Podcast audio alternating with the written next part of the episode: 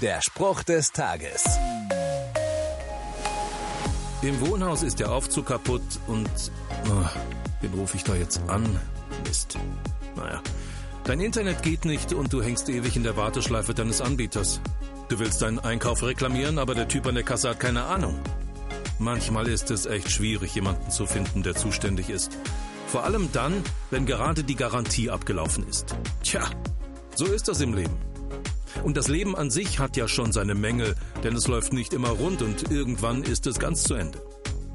Wer ist eigentlich dafür zuständig? Hm?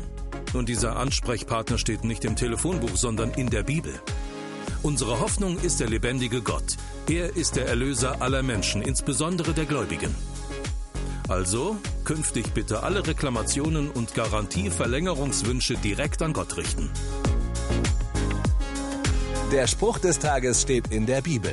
Bibellesen auf bibleserver.com.